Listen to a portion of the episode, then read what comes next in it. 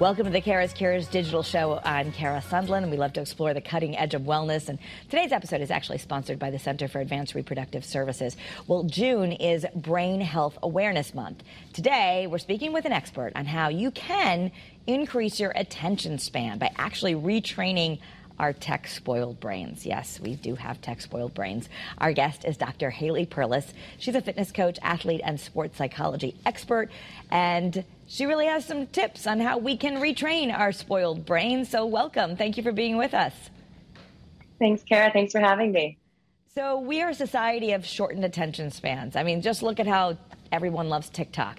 But you say a lot of this is because of technology, smartphones, and social media. We've been trained to have short attention spans. Yeah, we're overstimulated. And so we've actually done a really good job at training our brains to not be able to focus. So we have to now do the reverse. So let's talk about one thing we can do. You say reduce multitasking. Some of us actually think, oh, I'm doing ten things at once. Look how productive I am. It's the opposite. It, it is. And I know we can't eliminate it. I too live in this world. So it's really about where we can reduce multitasking to increase full engagement, because the more we multitask, even though you think you're getting more done, you're actually not as efficient. You're actually draining yourself of energy very quickly, and you're making mistakes. And your brain really can't focus on one, you know, on more than one thing at a time. If you become a better juggler, you know, I'll focus on this, then I'll focus on this, then I'll focus on this. You can conserve energy. You can actually devote your attention to that one task. You increase your attention span. You know, you just brought up that. It's funny. I was trying to explain this to my kids, and I said, you know, multitasking. I know I do it, whatever, but I was saying this: multitasking while you're trying to do your homework and looking at your phone and something else going. You know, where would that ever help you? And my son said, "Oh, jugglers need to do that." But what you're saying is, even jugglers are focusing on one ball at a time. As soon as they have two balls, they make mistakes and they drop all of them. So a juggler, no matter how many balls they have in the air, there's only one in their hand at a time. So we need to become better jugglers. Okay. And, you know, there are a lot of people who actually do struggle for real with attention, like they might have A D H D or uh, things that their brain works a little bit differently. But all of us can exercise our own brain to increase attention span. Absolutely. By focusing strategically on crossword puzzles, Sudoku, Wordle is popular right now, even um, games. So with my consulting practice, I have actually people play video games, not forever, not hours and hours and hours, but you devote a specific amount of time um, and not probably as long as we are doing, but you devote that time. Then you take a recovery break, because we all need to renew energy. So you step away. And then you go back in, and those, you know, short games like a, a Wordle or Sudoku, a crossword puzzles, crossword search, those things are actually excellent. So fifteen minutes a day, five days a week. We talk about doing that at the gym. If you even did fifteen minutes a day, five days a week, your body would change. But you will see change in your brain pretty quickly from even doing that. Absolutely. You're tuning in, and then you're going to tune out and renew energy, and then you're going to tune in and train your brain. It's like a muscle. You go in there, and I, I love, you know, you said the, the gym, you go in there, you do your reps and do your sets, same types of things. You dive in and you exercise your brain, and then you have to step away. We can't just go, go, go, go, go playing uh, games all day long well, or focusing all day long. You bring up exercise. I mean, one time when we kind of feel sometimes much better, not only all the good things exercise does, but we are really focused when you're exercising. Can that actually be a form of training your brain, being really in the zone while you're doing a sport or exercise? You know what? I've actually never thought about that, but why not? I'm zoning into something very technical and tactical. Hey, I don't know, maybe there's a partnership here with you and I, because I'm sharing ideas and you're getting creative. I love that. Um, yeah, you're, you're, you're zoning in and you're focusing on specific technique. You're devoting your attention to something that you're doing intentionally and strategically. But then remember, we do need to take some recovery. Yeah.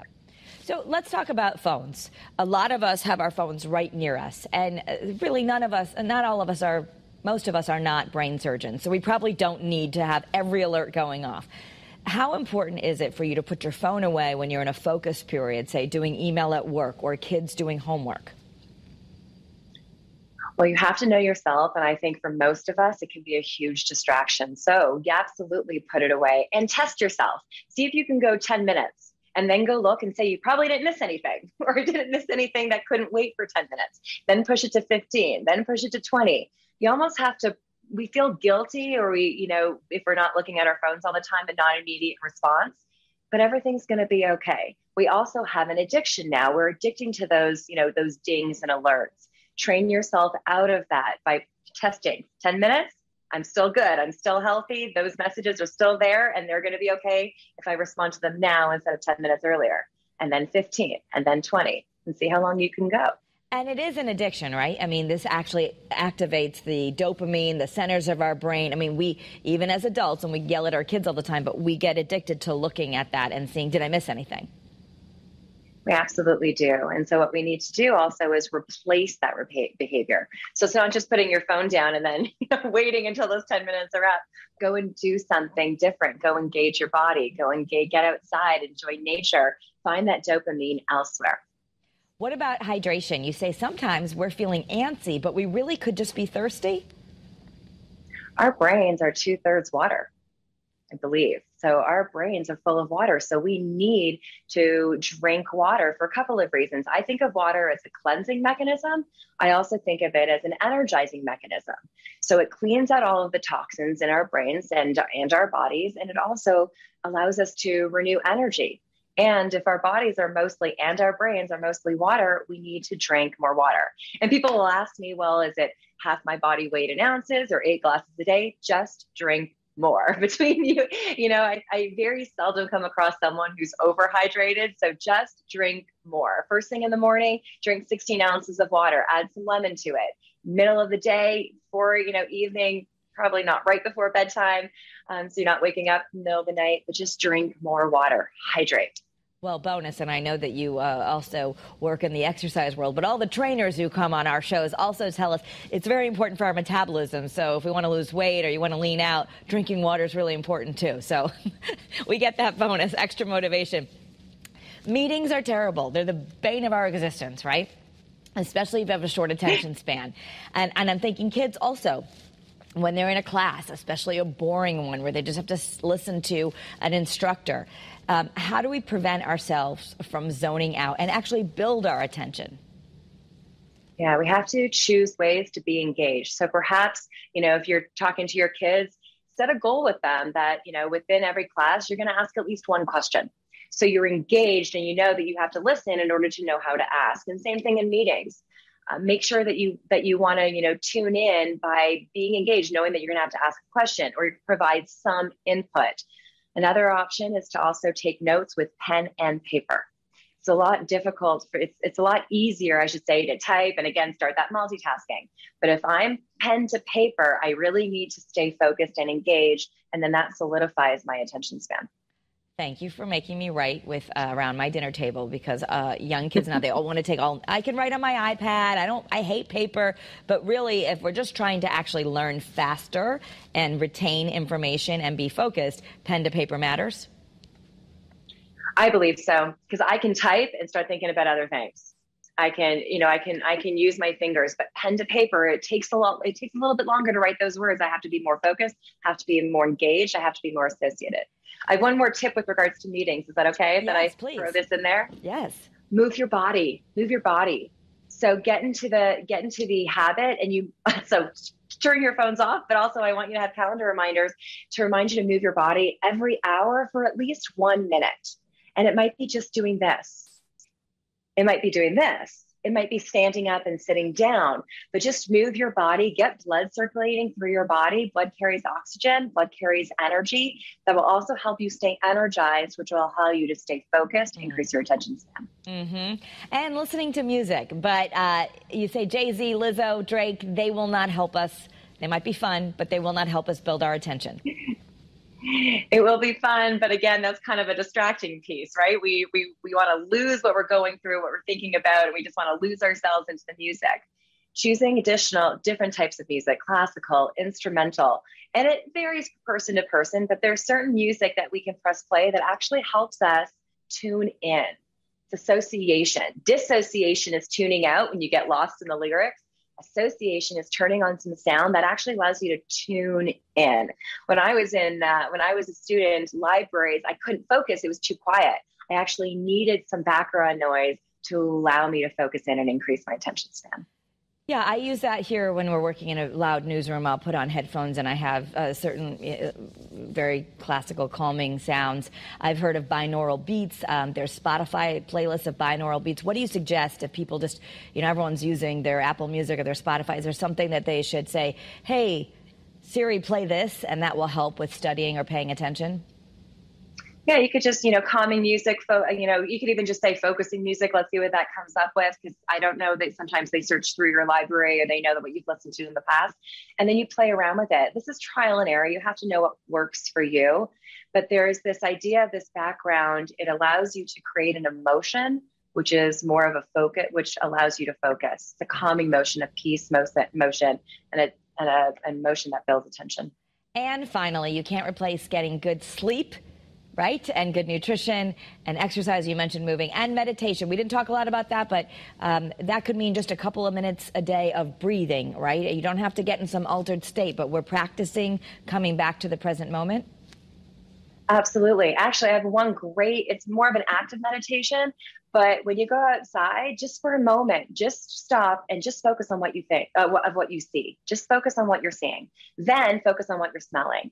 Then focus on what you're hearing. Then focus on what you're feeling. So you're directing your mind, and that's a form of active meditation and increases your prefrontal cortex. I love it. I love it. That's where all, that's where all that attention is, right there in the prefrontal cortex. Am I pointing to the right spot?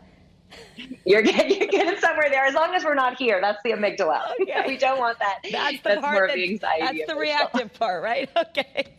Right. All right. We'll do uh, Brain Anatomy another day. Um, I want to let people know that you have a website. Um, for more information, can you shout out the best place to reach you and follow you on social?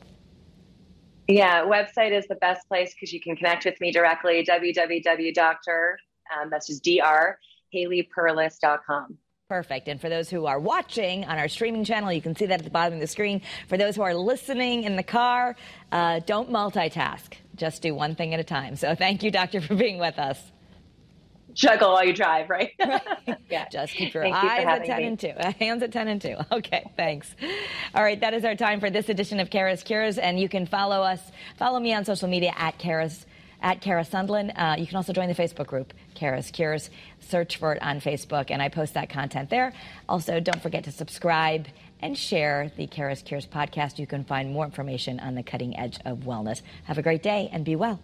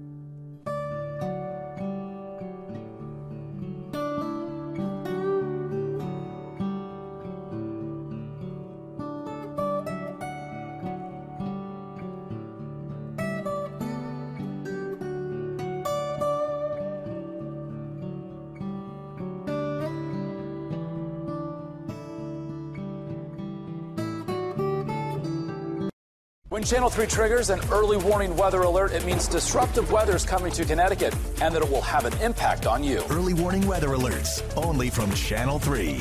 This ain't no gritty crime drama, no being voted off the island, that ain't what we do. That's not me, that's Drew. I'm a brother, he's a white dude. Let's Make a Deal, weekdays on C B S. Every day, millions of people are connecting.